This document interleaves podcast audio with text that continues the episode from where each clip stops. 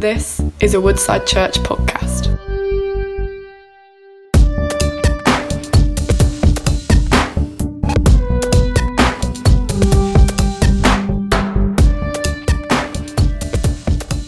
Good morning, Woodside Church. It's great to be with you again this Sunday morning.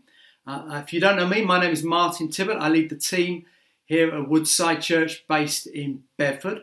So I welcome you if you're part of the Woodside family. I also welcome you if you don't normally look into us. Maybe this is the first time or the first few times, whether you're in Bedford, the UK, or maybe in other nations as well. I know friends from other nations uh, check in from time to time. So it's great to have you with us. You are very, very welcome. And we pray and we trust that God will bless you today.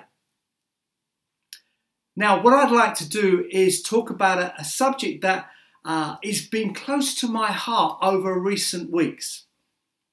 And I guess it begins with uh, recognizing that there's much debate at the moment around what it will be like when we come out of lockdown. And when will we actually come out of lockdown? And when will things begin to be lifted? When will areas begin to be relaxed? Some are saying, well, when will we get back to normal? And what will be the new normal? Now, these are, of course, very important questions, questions that I'm asking and probably you are asking as well. But these lines of questions have begun to make me think about other questions. So increasingly, I'm asking these sorts of questions. How will we be a different people, or maybe a different church, when we come out of lockdown? Will our priorities be different? Will our relationship with God be stronger or weaker? I have a friend who's a pastor, and uh, he sums it up brilliantly this way. He said this to me this week. He said this My prayer consistently has been that we will come out of this stronger than we went in as individuals and as churches. That's really helpful. That we would come out stronger than we went in as individuals and as churches. One of the clear hopes, and it's been something that we've shared before, shared at the Vision Sunday a few months ago, although I realise a lot has happened since, is we talked about us growing in our relationship with God through prayer. That we would be more of a praying people, individually, but also corporately together that we will be stronger in prayer. It's interesting when you think about the teaching of Jesus on prayer, we often uh, would go to uh, what we know as the Lord's Prayer or the prayer that Jesus taught us. It's recorded in a number of places uh, in the New Testament. One of those places is in Luke 11. And the disciples come to Jesus and they say, Look, Jesus, please will you teach us how to pray? And his response begins with, Well, first you dress, address God as our Father, our Father. And then he continues to teach about how to pray. It's just, it's the most famous prayer that's ever been prayed. But interestingly, after that, Jesus then continues and then talks about a theme. And the theme he's really focusing on is our persistence in prayer. And he does it by telling a story, a story of a friend who goes to his goes to someone's house, to his friend's house overnight during the night and begins to bang on the door. And Jesus tells this story that his friend only opens the door and lets him come in because of his persistence. Uh, he's banging on the door, he's saying, Give me some bread, give me some food. And in the end, the friend opens the door and lets him in. Let me read these verses from Luke 11, verse 8, just to catch up to this story and how Jesus describes the meaning of this story. He says this, But I tell you this if you keep knocking long enough, he will get up and give you whatever you need because of your shameless persistence. Other uh, uh, versions of the Bible talk about endurance or, or boldness but from the New Living Translation talks about shameless persistence. And so Jesus not only teaches us how to pray in what we know as the Lord's Prayer, he then talks about our persistence in prayer, our shameless persistence. And so I really want to spend the time we've got this morning talking about persistence in prayer, that we would grow stronger in this as individuals and as a family together. And I've got four reasons why I think Jesus wants us to be persistent in prayer, particularly why he mentioned it in response to the question, How do we pray? The first would be this persistent prayer focuses your attention. Persistent prayer focuses your attention. You see, when you pray a prayer request over and over, it, it's not to remind God, it's not like God's got a, a bad memory or he, his attention span isn't what it might be. No, no, we don't do it to remind God. He clearly doesn't need reminding of our prayers. The reason why we pray over and over is to remind you and to remind me the source of the answer and the source of all of our needs. You see, if prayer uh, were, were instantly answered, then God would become almost like a, a vending machine. We think, well, we'd like that, and we'd like that, and we'd like that, please. And so suddenly we, the, the, the uh, relationship with God has been completely affected, and prayer just becomes a wish list or, let's say, a vending machine. Rick Warren puts it this way If every time you prayed, you instantly got results, all you'd think about is the blessing. God wants you to think about the blesser. See, praying persistently, praying with endurance, praying boldly brings focus. It brings a focus to our attention. And we begin not only to be aware of what's on our heart that we're bringing to God, but we connect with Him and our attention is focused on God. Recently, I've found that as I drop off to sleep, if you found this, I'm sure probably many of us uh, are experiencing something similar. I begin to think about my family, and almost as I'm dropping off to sleep, I begin to get almost uh, uh, concerning thoughts about the health and the well being of my family. Uh, and so every time that happens, and it happens many nights, I just begin to pray. I actually go through my family and pray for each member of my family. Almost it's become like a, a pattern. It's something I've done regularly, daily actually, more than daily probably. And persistently, I pray for each of them. Every time when those sort of dark, fleeting thoughts comes in in light of the current situation we find ourselves in. But you know what happens when I do that? Is no longer am I thinking about, well, what if this happened? And, Lord, I hope that wouldn't happen. What happens is my focus goes from that place and begins to focus on God.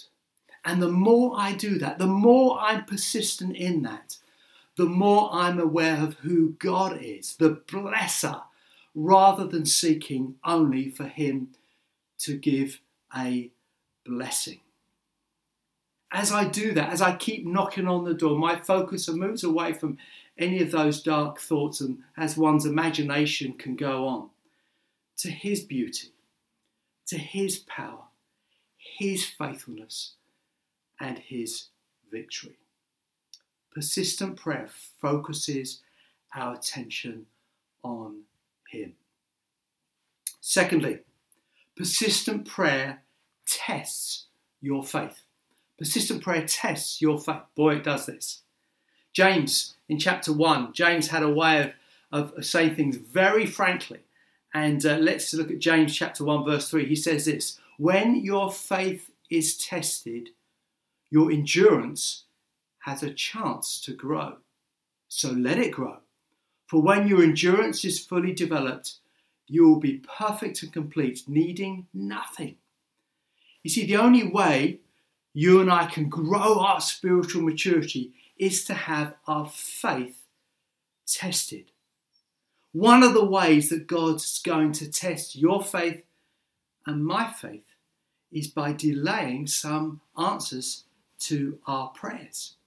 But what happens when, when the answers are delayed? I can tell you what, our endurance grows, our patience grows, our reliance on God grows, our relationship with God grows, and our faith grows.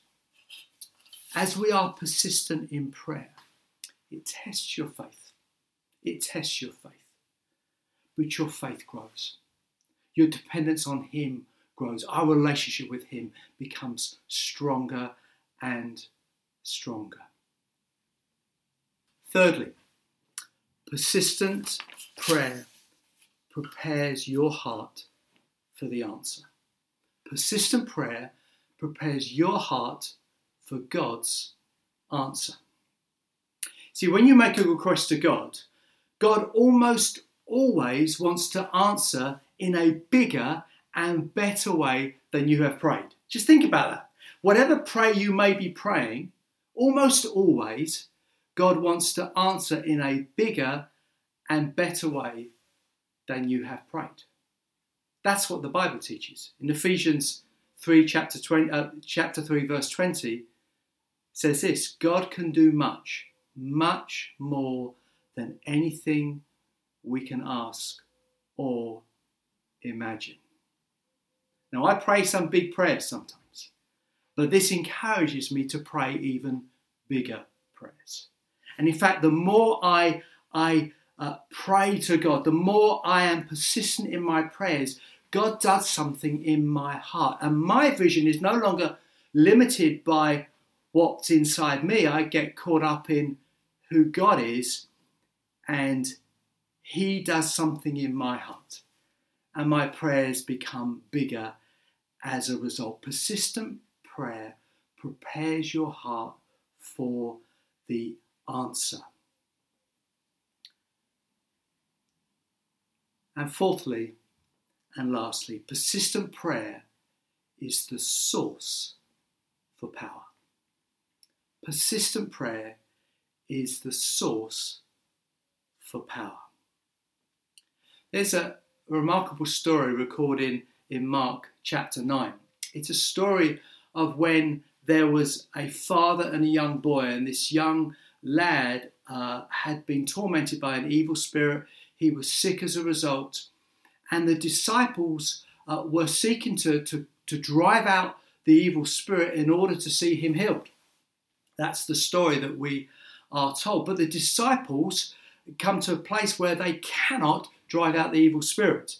And so the father turns to Jesus, and Jesus then drives out the evil, spirit, and the, the young boy is healed.